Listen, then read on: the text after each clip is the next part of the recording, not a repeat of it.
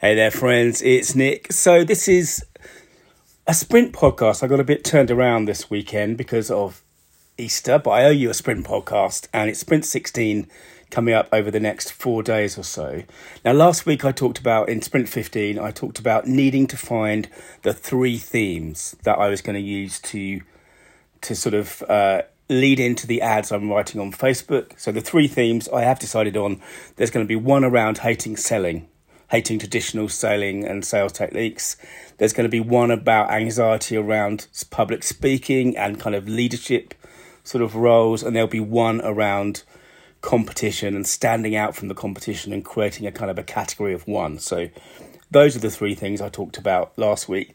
This week, the hope, although I think I think this might be the first sprint that I actually really fail on this week because what I'd like to do is write the three ads and if you remember from last week, that's 600 words, kind of a base, and 300 words for each of those three themes that would go in front of the base to create three different ads that, that start differently but end up in the same place. And the, where they'll be leading to, of course, is to my website and then through the process of um, just having it, just taking from the ad to the website and then looking at the product, looking at the tell your story kind of course. And I have realized as well, of course, I'm going to need to write a new sort of bit of infrastructure before the course, before the offer is made, to kind of reflect where the ad is going to. So there's that sense of an arc, there's that sense of a journey. So to be honest, this feel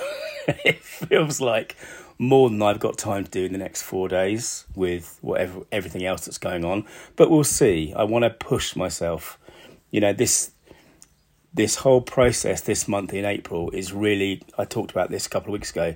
It's the quickening. It's about getting things done, getting things done that not only I finish but are also properly in the direction I need to go. This is this whole test that I've been working on in April is about learning some really useful information that I can then take in May and start to build on and actually start to sell to sell some of these courses hopefully to people who genuinely need it them genuinely can get massive value out of them. And uh, that's what I'm doing. And I think it's it's been really exciting. Some of it particularly the the integration between Google Tag Manager and Facebook took a lot longer last week than I expected. It took a lot more time than I expected, and uh, I ended up having to learn a lot to do it.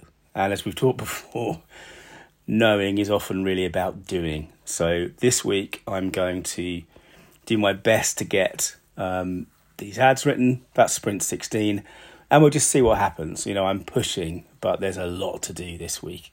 So we'll see what happens. Anyway, thanks for listening. Remember that your story means business, at least I really hope it does. And um, if not, you need a better story. But if you want to know what I know, search online for story.business. Bye now.